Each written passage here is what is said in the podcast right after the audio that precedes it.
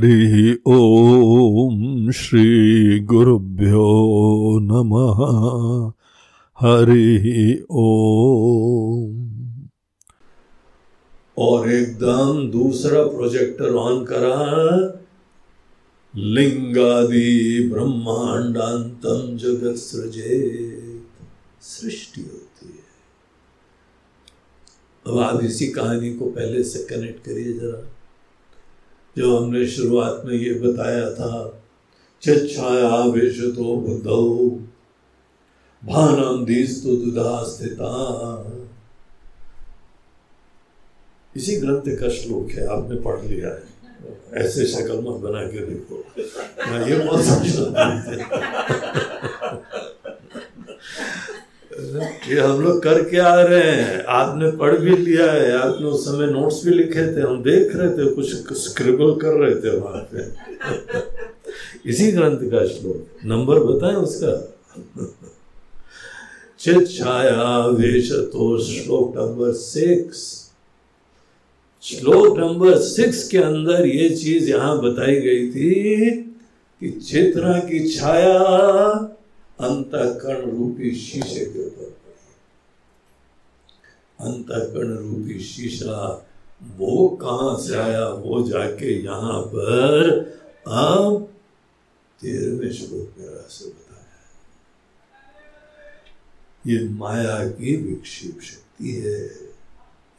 माया की विक्षेप शक्ति चुटकी भर में सब क्रिएट करती है। तो गुरु जी क्या बात बताइए यहाँ वेदांत में the theory of creation is it's क्या ये डार्विन की क्रिएशन की थ्योरी को सपोर्ट करती है क्या? एवोल्यूशन को सपोर्ट करती है क्या? What is the perception of Vedanta rishis in this in this highly critical issue इस विषय के बारे में आपका क्या विचार है? बोलते हमारा विचार क्या एक बात बात बताओ। रात को सपने में तुमने पहाड़ देखे थे ना? गंगा जी भी थी? हाँ थी तो। लोग भी थे? हाँ थे तो। तुम्हारे सपने की दुनिया। क्या धीमे धीमे एवोल्यूशन के क्रम से बनी थी? कि चुटकी में बनी थी? बताओ।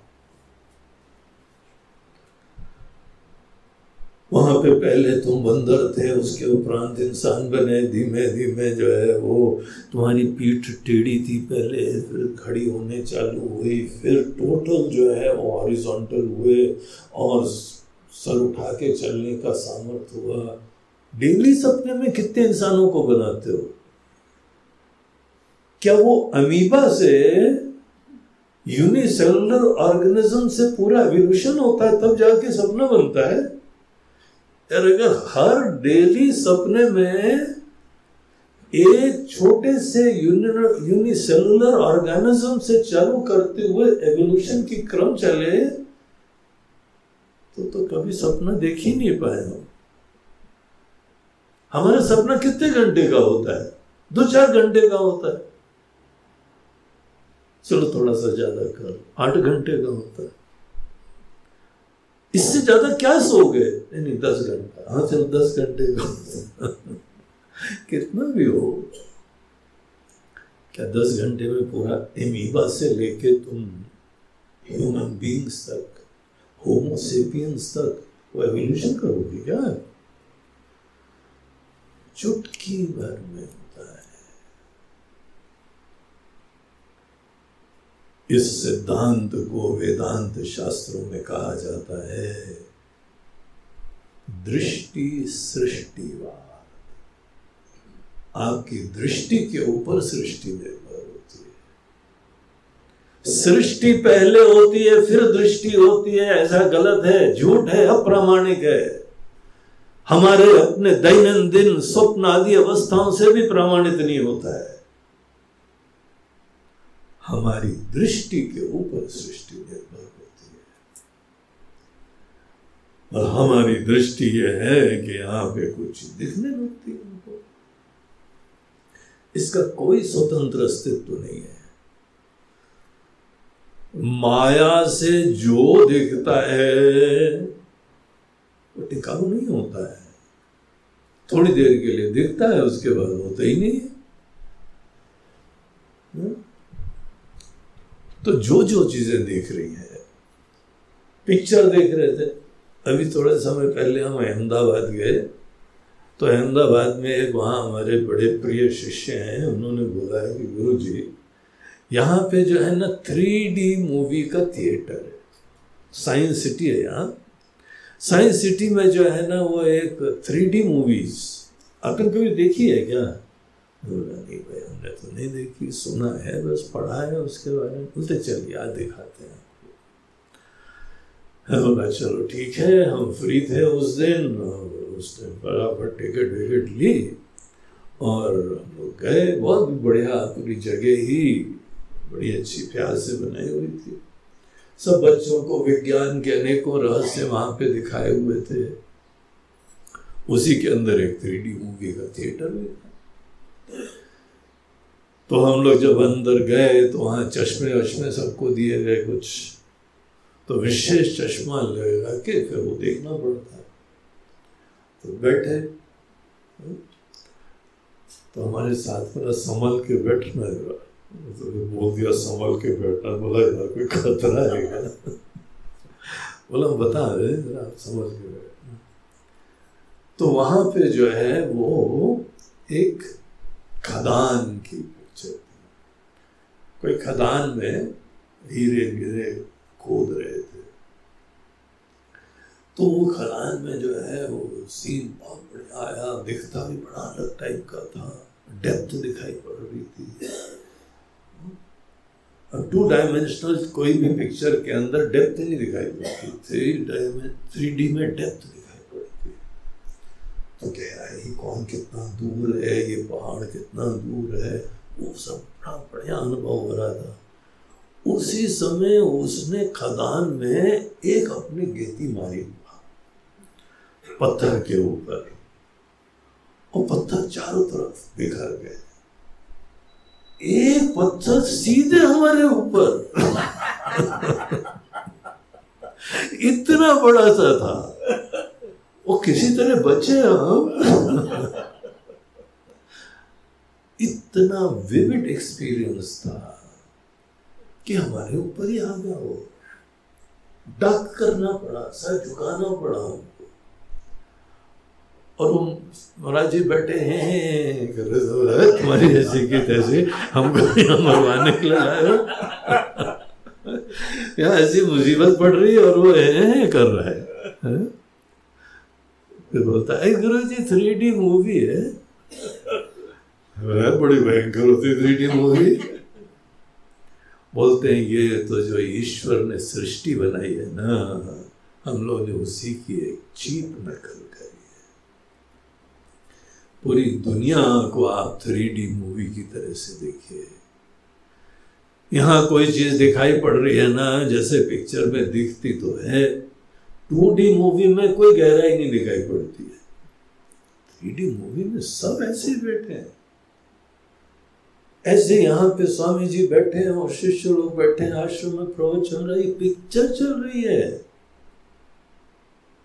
नहीं ये बिल्कुल सही हम चुटकी काट के देखें, बिल्कुल रियल लग रहा है। बोलते हैं हाँ ये उस पिक्चर में भी चुटकी काट के देखो, उसको भी रियल लगता है। सपने में चुटकी काट के देखो, सपने में का, सपनों का शरीर भी रियल लगता है। लेकिन पिक्चर खत्म हो गई थोड़ी देर बाद। जब सब लोग मरेंगे ना तो पिक्चर खत्म हो जाएगी। बेहोश हो जाओगे तो भी खत्म हो जाएगी। सुषुप्ति अवस्था में जाओगे तो भी खत्म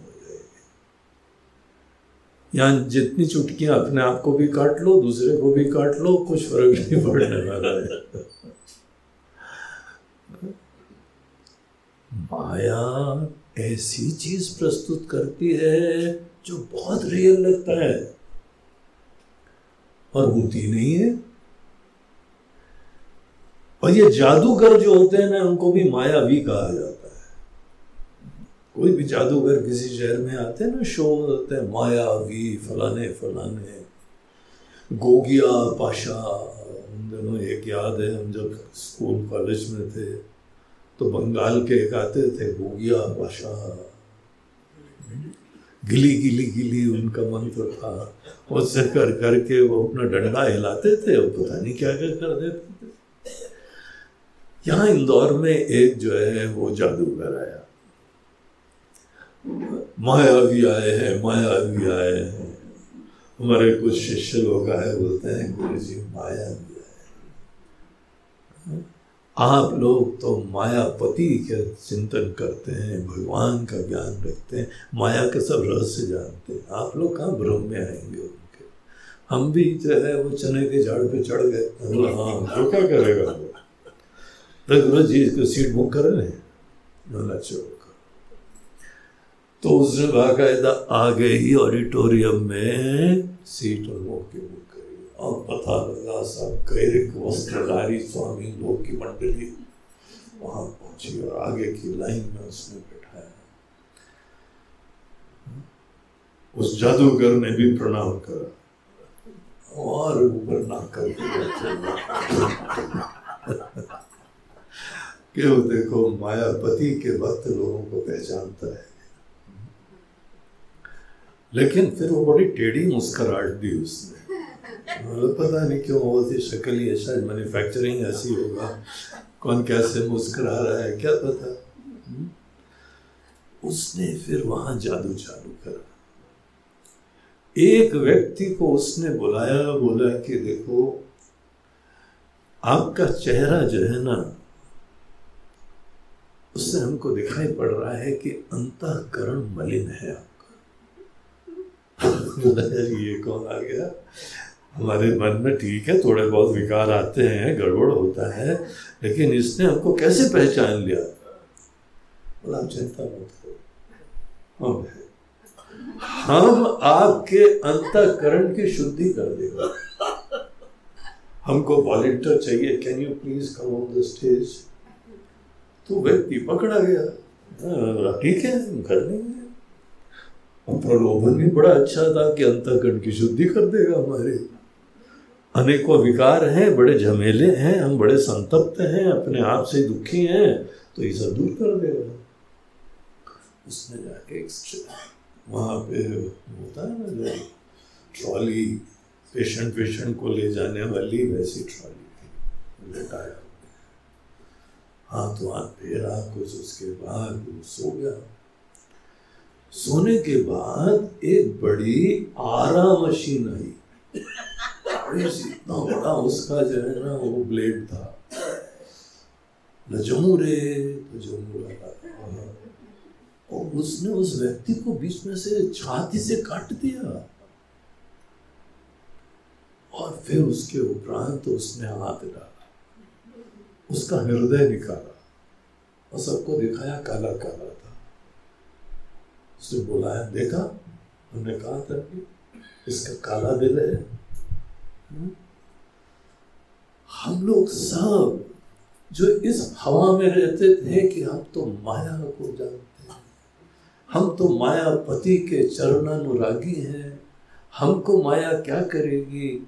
हम लोग सब सीट के आगे बैठे हुए थे। आँखें भर के देख रहे थे ये चक्कर क्या है? अभी पकड़ता हूँ अभी पकड़ता हूँ। कुछ नहीं पकड़ हम भी स्तब्ध होके देख रहे थे कि हृदय पूरा रियल था। जैसा हमने अपनी साइंस की किताबों में हृदय का रूप समझा था ना, वही था वो। लेकिन काला काला, उसने सबको दिखाया। और वो आदि पड़ा हुआ है। फिर उसने बोला जमूरे और जमू रहा, फिर एकदम बाल्टी लाया। बोला, सर, बोल करो तो सर घोल आ गया फेना वेना बाकायदा ऊपर जो है आ गया। और उसने हृदय को सर्फ में डाला।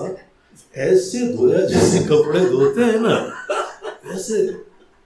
हम भी सोच रहे थे अरे ये हमको गीता में उपनिषदों में अंतकरण शुद्धि की साधन बता ही नहीं गया ये तो।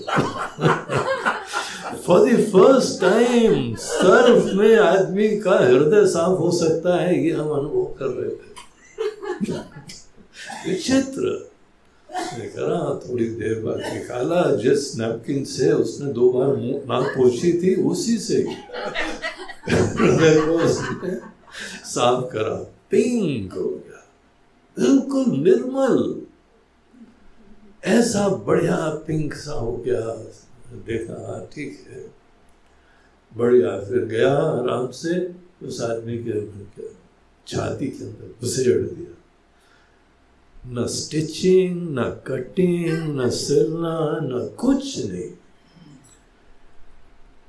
न उसकी लंग्स पे असर पड़ेगा तो वहाँ पे ऑक्सीजन का सिलेंडर भी लगा दो। बेचारे का कैसे सांस चलेगी और क्या होगा? कुछ नहीं।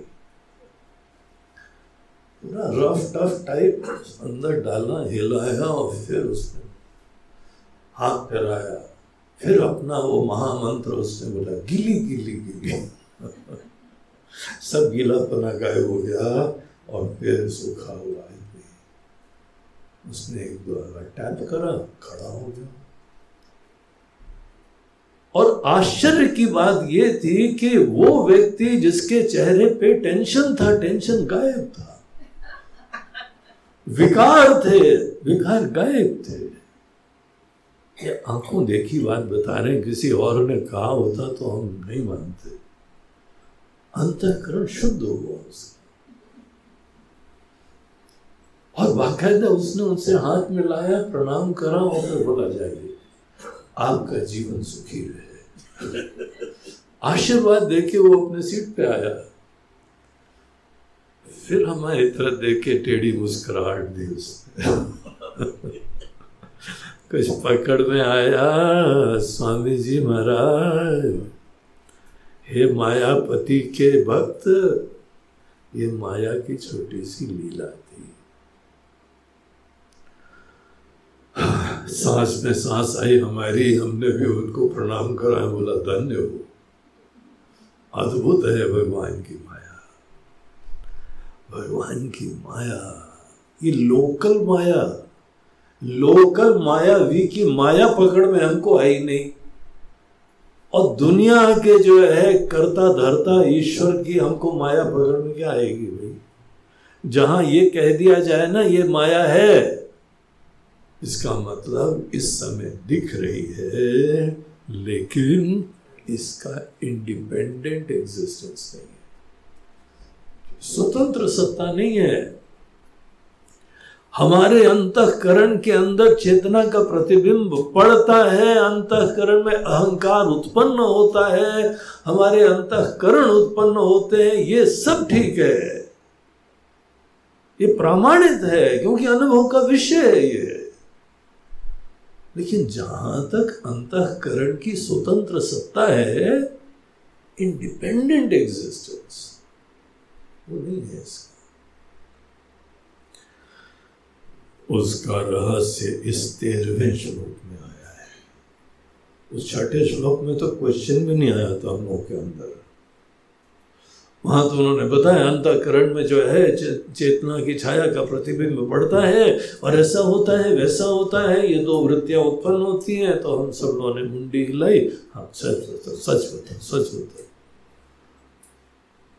किसी के अंदर क्वेश्चन आया था कि ये शीशा कहाँ से आया? उन्होंने कोई प्रश्न उत्पन्न करा। और ये बताया कि ये जो है, माया की विक्षेप शक्ति का कार्य है। और यही नहीं है कि माया की विक्षेप शक्ति तुम्हारा अंतकरण रूपी शीशा बनाती है। पूरे ब्रह्मांड को विक्षेप शक्तिर्लिंगादि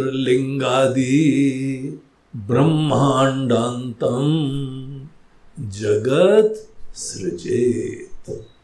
सृजन कर देती है। तो इस तरीके से देखिए, यहाँ पे इस बहुत ही इंपॉर्टेंट तेरहवें श्लोक में माया का परिचय और माया की दोनों शक्तियाँ। कैसे ऑपरेट करती है माया? पहले आपको जो है अज्ञान में मोहित करा जाता है, फिर कोई भी कल्पना प्रस्तुत कर दी जाती तो ये माया की शक्ति है तो सृजन होता है तो अब एक प्रश्न आया। तो अच्छा माना जी माया की विक्षेप शक्ति सृजेत, सृजन करती है। क्रिएशन करती है, सृष्टि उत्पन्न करती है। महाराज एक क्वेश्चन है कि एग्जैक्टली सृष्टि किसको बोलते हैं? जब सृजन होता है ना तो क्या होता है एग्जैक्टली हम ये सोचे कि परमात्मा विराजमान है। सृष्टि के आदि में ब्रह्मांड की जब उत्पत्ति हुई शुरुआत में केवल एक में द्वितीय परमात्मा के, फिर सृष्टि हुई what exactly is meant by creation सृष्टि हुई। क्या होता है उस समय? ठीक है, आपने शक्ति भक्ति का परिचय दे दिया है कि ये जो है माया की विक्षेप शक्ति है, वो करती है। तो ठीक है, वो करती है, लेकिन क्या करती है? तो ये क्वेश्चन है कि सृष्टि क्या होती है? उसका उत्तर नेक्स्ट श्लोक में आता है, वो भी बहुत ही सुंदर, बड़ा प्रसिद्ध श्लोक है। सृष्टिर्नाम ब्रह्मरूपे।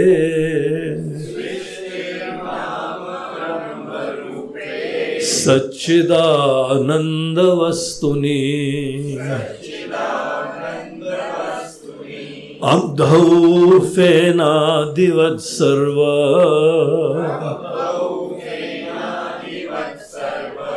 नाम रूप प्रसारण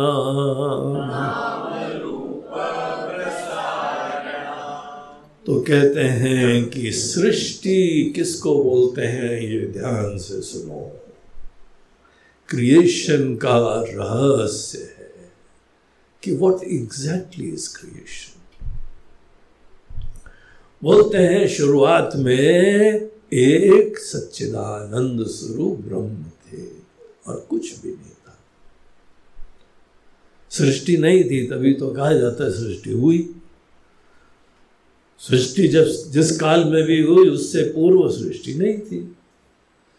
अर्थात उस समय केवल एक ही परमात्मा विराजमान उसके बाद सृष्टि। तो क्या होता है उसमें? बोलते हैं कि एक ब्रह्म स्वरूप सच्चिदानंद का जो नेचर है जिनका, देखिए ब्रह्म का नेचर सच्चिदानंद है, उसका मीनिंग भी ध्यान से समझना चाहिए। ये हमारे परमात्मा का वास्तविक परिचय है। जैसे अग्नि का स्वरूप गर्म होता है ना, जैसे प्रकाश, सूर्य का नेचर प्रकाश होता है, वैसे परमात्मा का स्वरूप सच्चिदानंद होता है। एक होता है स्वरूप और एक होता है रूप। स्वरूप उनका बेसिक नेचर होता है और रूप उनका चोला होता है। जितने मंदिरों में रूप होते हैं ना, वो भगवान के माया के द्वारा धारण चोले होते हैं। वास्तविक नहीं होते यद्यपि उसके अंदर भी परमात्मा है, लेकिन केवल उसके अंदर नहीं होते हैं। आपके हृदय में भी होते हैं। परमात्मा तो कड़ कड़ में व्याप्त तो होते हैं। लेकिन वहाँ पर उन्होंने एक चोला धारण कर लिया है। वो चोला ही मंदिर में रहता है। वो आए थे, अवतार लिया था, ऐसी लीलाएँ करी थी, इतना आशीर्वाद बरसाया था, इतने बढ़िया बढ़िया ज्ञान दिए थे, उपदेश दिए थे, लीलाएँ करी थी। कि हमको वो प्रेरणा देता है। उनके रूप को देख के, उनकी उपदेश, उनकी लीलाएँ, उनका सब प्रेम, उनका करुणा, उनका ज्ञान, ये सब देख के याद आता है। लेकिन ये जस्ट वन चोला। वो तो कोई भी चोला धारण कर लेते हैं। देखिए, भगवान विष्णु के दशा अवतार में हर अवतार अलग है, एक जैसा नहीं है। वो अपने एक रूप से कोई हैंगअप नहीं रखते हैं एक बार जो है वह कूर्म अवतार, मत्स्य अवतार हम्म? कैसे कैसे अवतार धारण करें किसी ने तो ये देख के बताया, भगवान के विष्णु के अवतार जो है ना, वो भी पानी से धीमे धीमे पैदा हुए पहले अनेकों पशु का रूप धारण करके डार्विन के एवोल्यूशन की थ्योरी के हिसाब से धीमे धीमे रूप बदलते गए बाद में इंसान लिया टोटल स्पेक्ट्रम मत से अवतार क्या? मछली? पानी के अंदर थे। कूर्म। ऐसे सब एक के बाद एक रूप बदलते गए। वो किसी एक रूप से उनकी आसक्ति नहीं है। और उसके उपरांत ये रूप ले लिया। तो रूप हमको बहुत सहायक होता है किसी का भी स्मरण करने के लिए। आप अपने ही आदरणीय माता पिता गुरु बाल बच्चे पति पत्नी उनकी फ़ोटो लगा लीजिए तो फ़ोटो से उनकी यादें आती हैं। उनका स्नेह याद आता है, उनका उपदेश याद आता है। लेकिन ये फ़ोटो वो थोड़ी है। अब देश का झंडा लगा लिया हमने। हमारे देश की महिमा याद आती है। गरिमा याद आती है। संस्कृति याद आती है। तो ये प्रतीक है, सिंबल है। उसी तरह भगवान के जितने रूप होते हैं, वो रूप केवल माया के द्वारा चोला धारण करते और भगवान की वार्ड्रोब अलमारी इतनी बड़ी है ना। एक तो भजन में कहा है, पता नहीं जिस रूप में भी, पता नहीं नारायण किस रूप में मिल जाए। इसीलिए जो भी मिलता है ना, प्रेम से मिल लेना। वो बड़े चोलाधारी है, किसी रूप में भी आ जाते हैं। नहीं नहीं, वो वाली मुरली तो है ही नहीं इनके पास।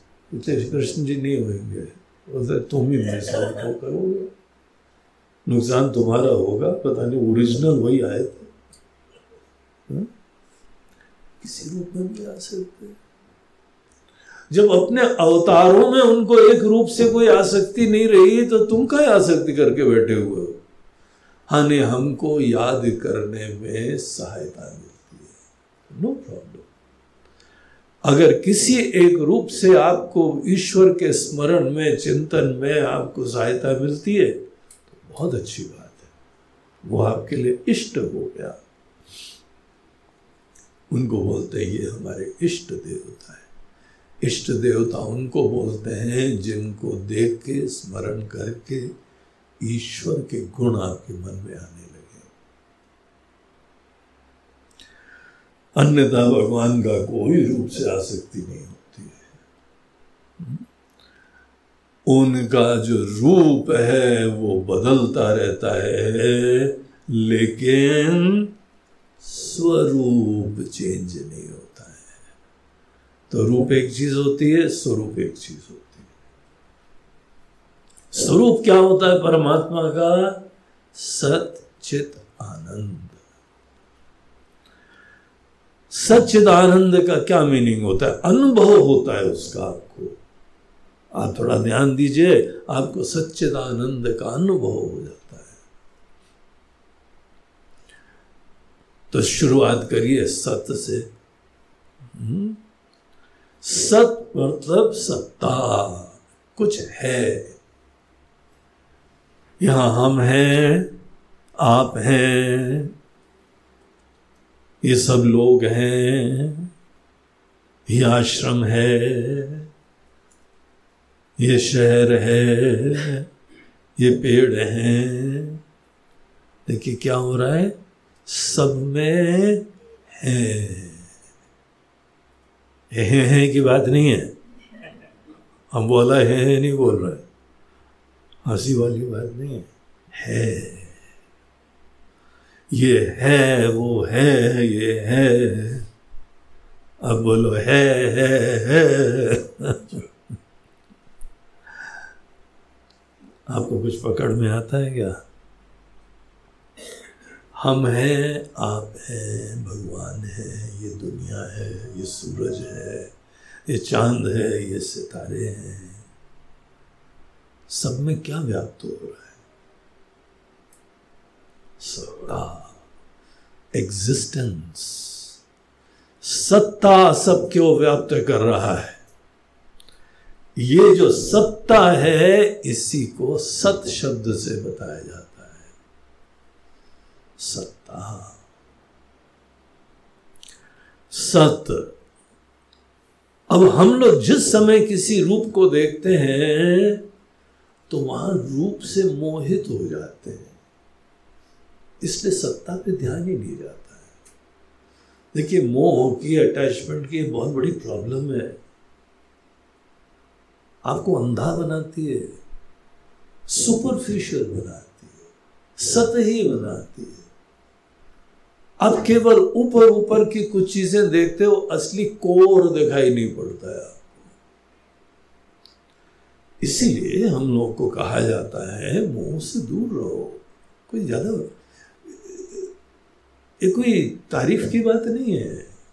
हमको तो बड़ा मोह है महाराज जी, बच्चों से बड़ा मोह है। तो मरो भैया, सतही रह के मरो तुम। क्या भगवान साक्षात बैठे हुए तुमको वो नहीं दिखाई पड़ेंगे। तुम्हारा जीवन खत्म हो गया, बेकार हो गया वंचित हो जाओगे। केवल एक सुपरफिशियल परसेप्शन ही तुम देख पाओगे। उसी के गहराई में दिव्य हीरा है।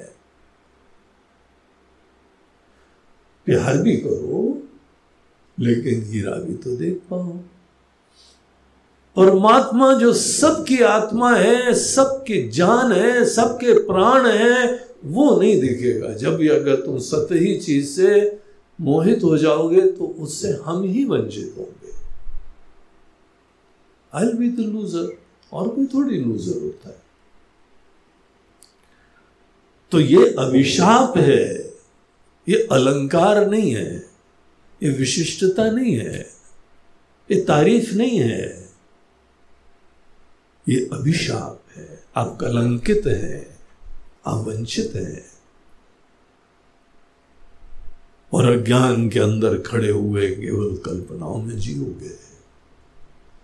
और मुक्ति इस मनुष्य जीवन के उपरांत भी आपको नहीं मिलने वाली है किसी ने थोड़ा प्यार से देखा तो मोहित। जहाँ प्यार से देखा तो मोहित। यार, प्यार से देखने बड़ा मुसीबत हो गया है। गुरु जी आप कहते हैं कि बड़ा प्रसन्न हो के प्यार से देखा करो। हमको तो डर लगता है प्यार से देखने में। क्यों? हँसी की फंसी। जहाँ प्यार से देखा तो ये भी मोहित, वो भी मोहित, ये भी मोहित। तो हम सबको मोह से बचने के लिए किनारे रहते हैं और जल्दी जल्दी हँसते नहीं हैं। क्योंकि क्या करें?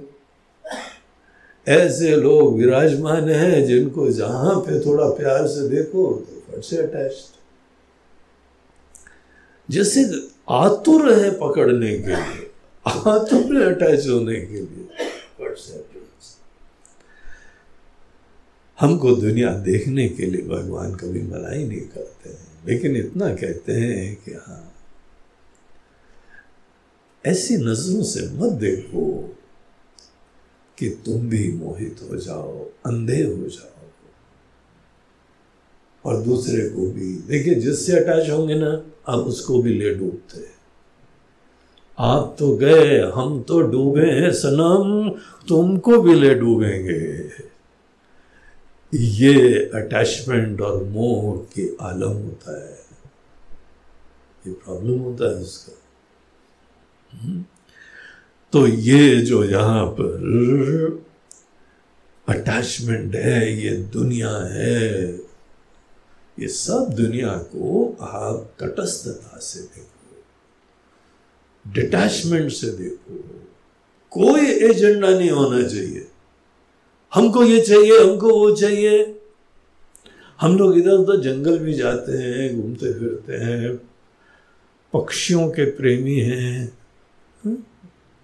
जाते हैं, हमको किसी से अटैचमेंट नहीं रहता। हम केवल देखते हैं। ऐसा देखो कि जहाँ पे कोई अटैचमेंट ना हो, वो देखने की दृष्टि सिद्ध करो, प्राप्त करो। अगर कुछ लेने के लिए गए पहाड़ों में चले? हाँ गुरु जी, चले। क्यों? इतने ज़्यादा उतावले क्यों हो गए नहीं, बड़ा मज़ा आएगा। आएगा। शांति भी आएगी। मज़ा आएगा। तो आइडिया ड्रॉप करते फिर हम नहीं जाएँगे। ऐसे देखो कि कुछ आने का प्रश्न नहीं है। ईश्वर की सुंदरता देखो ईश्वर की ब्यूटी देखो। गीता के दसवें अध्याय में भगवान बोलते हैं हमारी विभूतियाँ देखो। हमारी सृष्टि देखो यह थोड़ी है कि हमको मज़ा आया। या तुम बड़े हम्म, अपेक्षाओं से बड़े प्यास से युक्त हो। हाँ यहाँ बड़ी शांति मिली हमको। इतने अशांत थे क्या? कि वहाँ गए तो मिली मिली, एक बोतल मिली थी। कितनी मिली? एक पैक की दो पैक। अरे महाराज जी चार पैक मिल गई थी। इतनी मिली थी।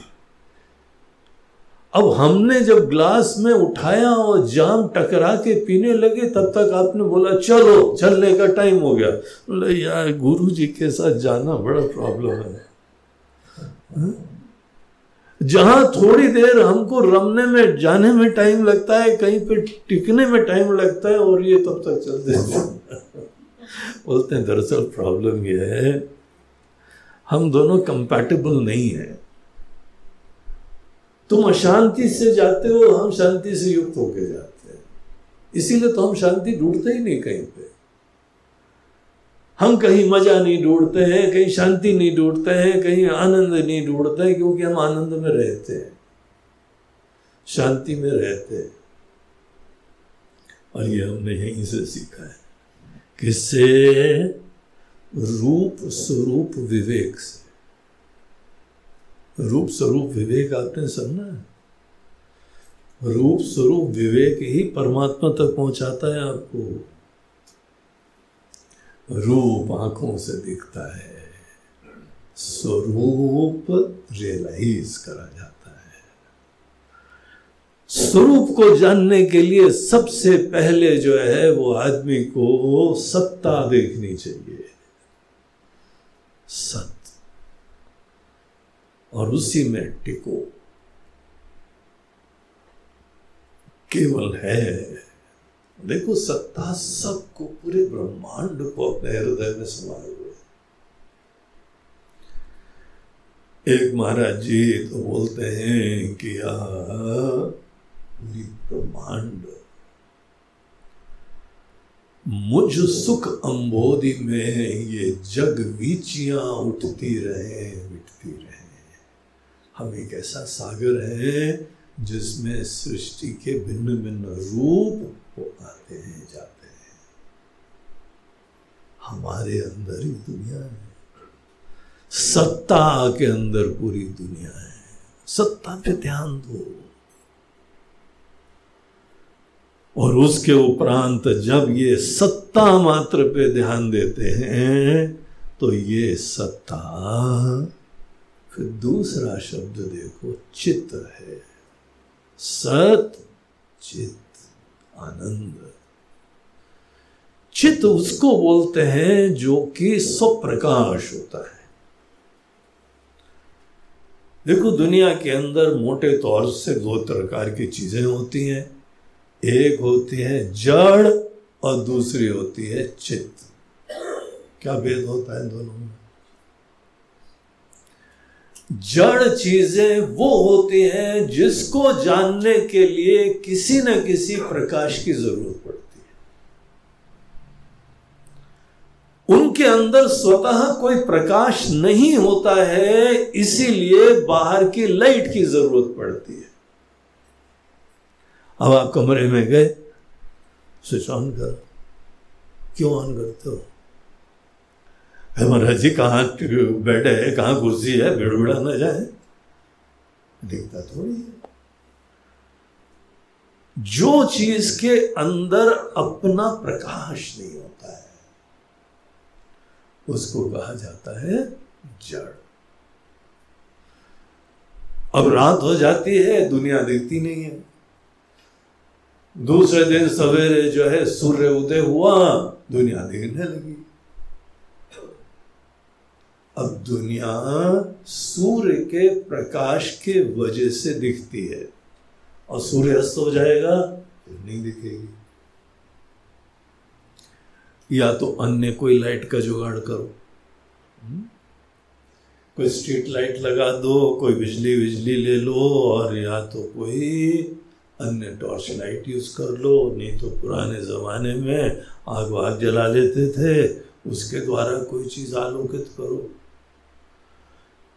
ये आपने सोचा क्या? अनेकों चीज़ों को जानने के लिए लाइट की ज़रूरत पड़ती है। जिस चीज़ को भी जानने के लिए कोई अन्य प्रकाश की ज़रूरत पड़ती है, वो चीज़ कैसी है? जड़। बोलो जड़, नहीं तो हम समझेंगे आप भी जड़ हो। जिस चीज़ को जानने के लिए लाइट की ज़रूरत पड़ती है, वो क्या है? और कुछ चीज़ें ऐसी होती हैं, जिस चीज़ को जानने के लिए कोई लाइट की ज़रूरत नहीं पड़ती। हम्म। किम ज्योतिस्तव भानुमान में? रातो प्रदीपादिकम एक बहुत बढ़िया श्लोक है, एक बार किसी गुरु जी ने सबसे पूछा, ज्योति क्या है ये बताओ? गुरु जी अभी हम ज्योतिर्लिंग से आ रहे हैं। ठीक है वेरी गुड तुम्हारे पुण्य जो है, वह उदित हो गए कितने निपटा दिए हैं? महाराज जी, आठ निपटा दिए कितने बचे हुए हैं? चार बचे हुए हैं। और शीघ्र ही बाकी चार को भी हम निपटा दें। फिर उसके बाद फिर भगवान हमको डेटा हम्म? अब जिसके दर्शन करके आ रहे हो ना, वो ज्योतिर्लिंग है। फिर सोचो, किम ज्योतिस्तव भानुमान में। क्या होती है ज्योति? शिव जी ज्योति स्वरूप है। तो एक होता है जड़ और एक होता है प्रकाश। जो प्रकाश है, वही ज्योति स्वरूप है। ऐसी चीज़ हमको तलाशनी है, जिस चीज़ को जानने के लिए कोई लाइट की ज़रूरत नहीं है, वही ज्योति स्वरूप। किस चीज़ को जानने के लिए कोई लाइट की ज़रूरत नहीं है। तो यहाँ पे आप रात को मेडिटेशन में बैठते हैं या रात को नहीं, सवेरे बैठते हैं लाइट ऑफ़ करके बैठते हैं। अंधेरे में बैठते हैं, कोई योगी राज गुफा में बैठ रहे हुए हैं। बाहर की लाइट की ज़रूरत अपने आप को जानने के लिए नहीं होती है। देखिए, कितनी इंटरेस्टिंग बात है। हाउ फैसिनेटिंग जिस जिस चीज़ को जानने के लिए लाइट की ज़रूरत होती है, वो क्या है? जड़। और जिस चीज़ को जानने के लिए हमको किसी लाइट की ज़रूरत नहीं है। न सूरज, न चंद्रमा, न बिजली, न टॉर्च न मोबाइल आजकल मोबाइल में तो सभी चीज़ें आ जाती ना टॉर्च भी आ जाती कभी हुआ क्या ऐसा कि बड़े घोर मेडिटेशन में बैठे हुए थे, अपने ही पता नहीं लगा तो मोबाइल चला के देखा, हम है ना? हाँ मैं हूँ मैं हूँ मैं हूँ। होते ही नहीं है सब आँख बंद करो आप अपने होने का एहसास है। जो जो चीज़ें अनित्य है ना, वो चीज़ें धीमे धीमे शांत होती रहती अपने होने का एहसास अंधेरे में भी होता है, गुफा में भी होता है, अमावस की रात को भी होता है, अकेले में होता है। बड़ी दिव्य सी चीज़ है। आत्मा सतत प्रकाशित होती रहती यही तो चित स्वरूपता है। इसी को चित स्वरूप कहते हैं। हमारी सत्ता सदैव रहती है। बचपन में हम क्या थे ये अलग कहानी है। लेकिन थे उस समय भी है है है है, है। ये जो है एक कॉमन डिनोमिनेटर है। हमारे लाइफ के सब चेंजेस के इन एंड थ्रू हमारी सत्ता, एक सूत्र की तरीके से ऐसे माला पे होती है ना, वैसे विराजमान है। और ये जो हम है, ये सब प्रकाश भी है सेल्फ रिवीलिंग भी है। देर फोर जो ये सत है, वो ही चित है। सेल्फ रिवीलिंग है। इसको जानने के लिए लाइट की ज़रूरत नहीं है, बाकी जिस चीज़ की ज़रूरत है ज़रूर लाइट यूज़ करो तो सत चित और जब ये टोटलिटी में देखा जाता है अनफ्रैगमेंटेड देखा जाता है, अखंडित रूप से देखा जाता है। आज हम इस सत चित्त को देख रहे हैं, लेकिन देखने के साथ साथ खंडित है हमारी सत्ता, हमारी आत्मा, तुम्हारी आत्मा, इसकी आत्मा, उसकी आत्मा, जैसे आत्मा टुकड़ों में बैठी हुई है। अगर तुम आत्मा को अभी खंडित देख रहे हो तो तुम आत्मा की यथार्थ को नहीं रहे अब जैसे आकाश है, तुमने घर लिया, बनाया। उसके बाद बोलते हो, ये जो घर का आकाश है, ये हमारा अपना स्पेस है हमारा घर है। और वो सामने वाला, वो हमारा स्पेस नहीं और ये जो मल्टी बनती है ना, वो एक ही ज़मीन है। उसका एक के ऊपर, एक के ऊपर, एक उतनी स्पेस में पता लगा कि दस घर बना दिए। तो हवा में एक स्पेस है, उस स्पेस हमारे घर गया। ठीक है, व्यवहार के लिए कहीं ना कहीं रहना पड़ता है, कहीं बसेरा जो है बनाना पड़ता है। लेकिन ये सोचो तो क्या आकाश छोटे छोटे खंड में हो सकता है विभाजित? आकाश के दृष्टिकोण से भी तो कभी सोचो। आकाश टुकड़ों में विभाजित हो ही नहीं सकता है। हमारा आकाश तुम्हारा आकाश, ये बात एक कल्पना मात्र है। वस्तुतः एक अखंड आकाश है जिसमें पूरी पृथ्वी विराजमान पूरा ब्रह्मांड विराजमान। आकाश की दृष्टि से देखो तो कहानी अलग है।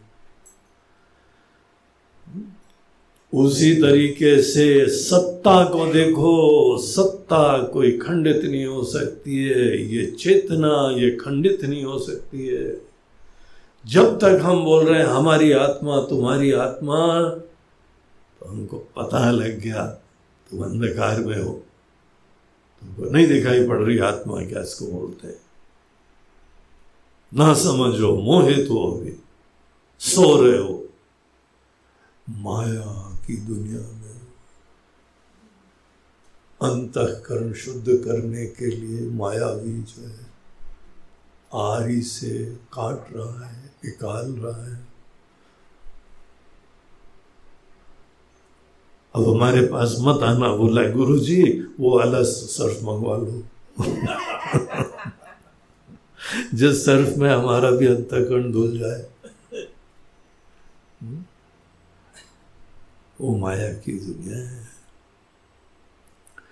तो सत चित जब यही सचित स्वरूप को अखंड देखा जाता है तो वो आनंद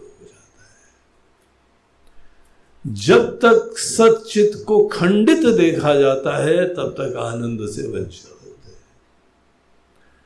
आपने सत्ता को देख लिया, चेतना को देख लिया, लेकिन आनंद अभी नहीं मिलेगा आपको। क्यों? क्योंकि अभी भी हम छोटे हैं। क्योंकि अभी भी बाकी हमसे अलग है।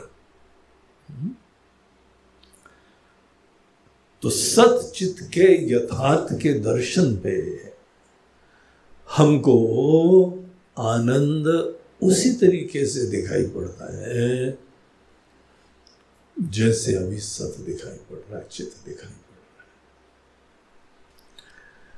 है। इस सतचित आनंद स्वरूप तत्व को ही ब्रह्म कहते हैं। ये परमात्मा का स्वरूप है। तो एक परमात्मा का रूप हो गया जो वो किसी भी प्रयोजन से रूप धारण करते हैं।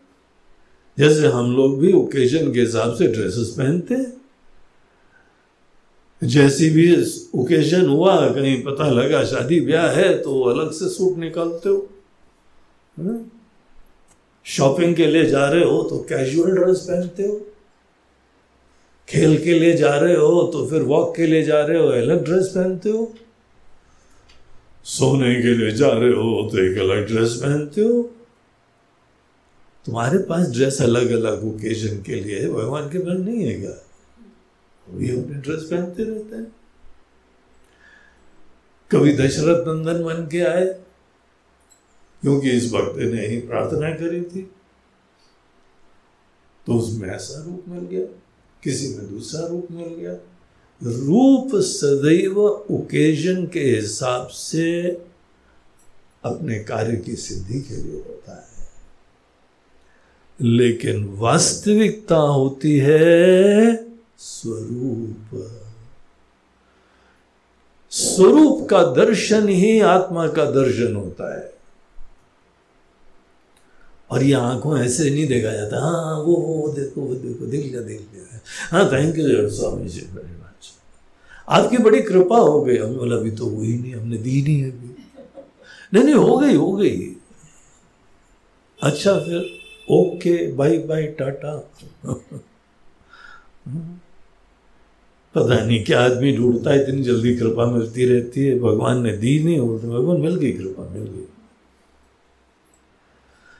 स्वरूप का दर्शन कोई विषय की तरह से नहीं होता है।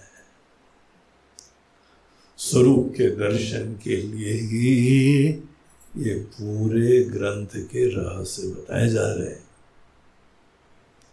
आगे देखो क्या क्या बताते हैं। ये स्वरूप के दर्शन की विद्या बताई जा रही है।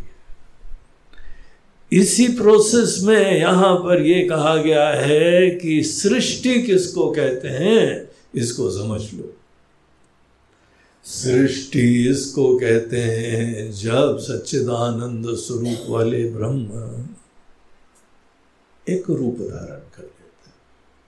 बस, एक चोला धारण कर लेते अब ये इतनी महत्वपूर्ण चीज़ें हैं, हमारे मन के अंदर प्रेरणा हो रही कि वही बता दें वही बता दें, लेकिन हमारी घड़ी बोल रही महाराज जी, अब तो रुक जाओ तो रुक जाओ खाना ठंडा हो रहा होगा। हाँ? सवा ग्यारह बज चुका है। थोड़ा तो ध्यान रखो सब लोगों का। इवन दो हम जानते हैं कि आप सब असंग हैं हमसे।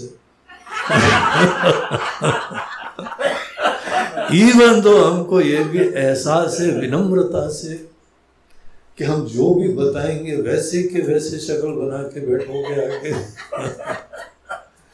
महाराज जी और उसके बाद ये श्लोक भी बोलोगे, असंगो हम असंगो हम असंगो हम, पुनः पुनः। गुरु जी इंक्लूडिंग आप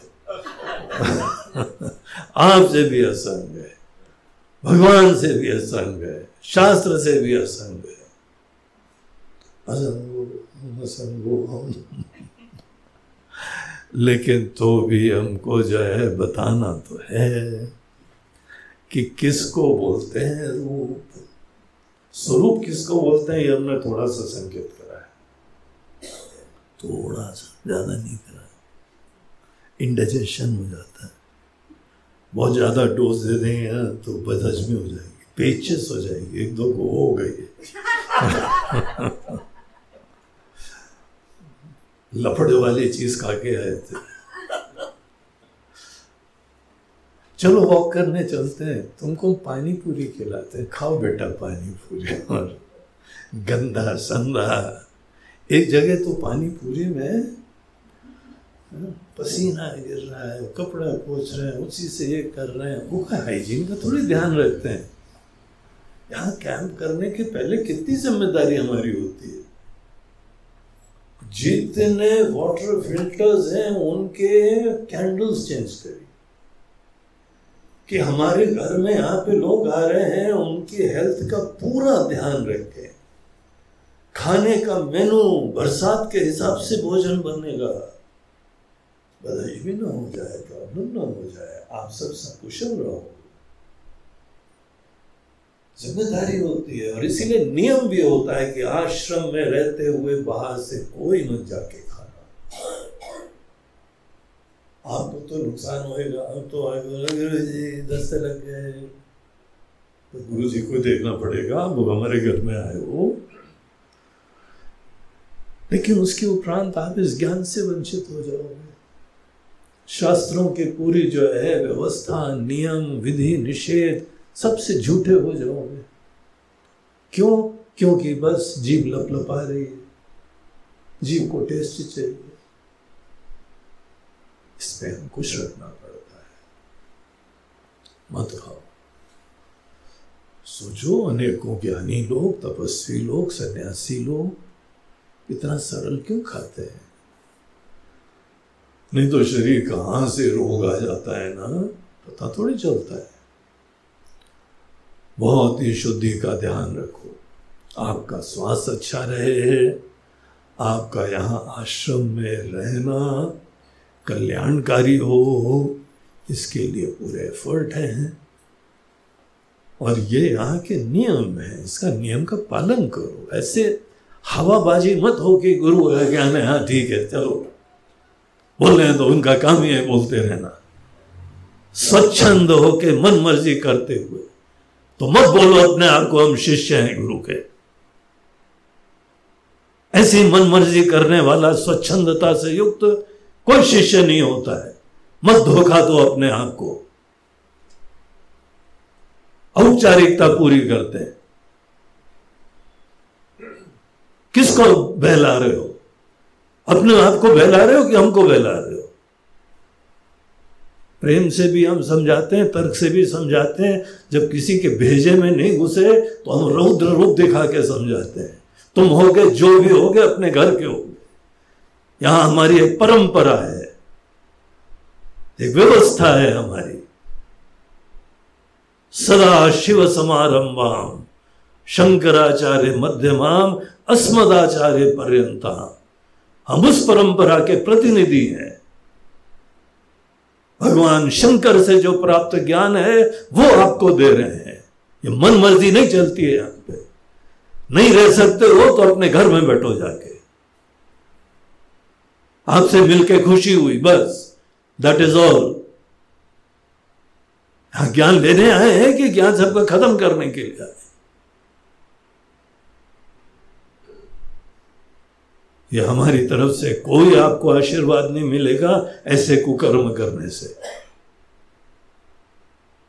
शरणागत होता है, तपस्वी होता है, धर्माचरण करता है, नियमों में रहता है वो हमारे आशीर्वाद का पात्र होगा।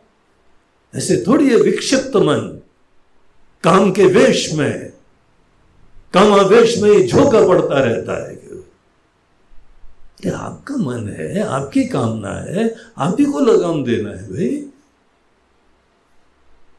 और श्रद्धा से, ज्ञान से उसको देना चाहिए। एक को बड़े खाने की लोलुपता हुई दूसरे का यहाँ काम खराब कर दिया। उनका पेट खराब हो गया, उनको दस्त लगे हुए हैं। ये होता है नियमों का न पालन करने का अंजाम। आपको जो घर में खाना है, खाओ जाके भैया, वहाँ खाओ, बीमार हो, अस्पताल में भर्ती हो, कुछ भी करो। कौन रोक सकता है आपको?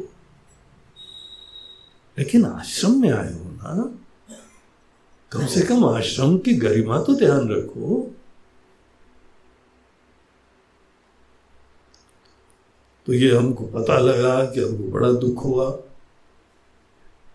किसी का स्वास्थ्य खराब है, ये हमको अफसोस होता है। हमारे घर में कोई आया है, उसका तकलीफ़ हो। लेकिन हमारे प्रयास के उपरांत आपका भी सहयोग मिलना चाहिए ना सबका। अच्छा खाओ प्रसन्न रहो, खुश रहो, स्वस्थ रहो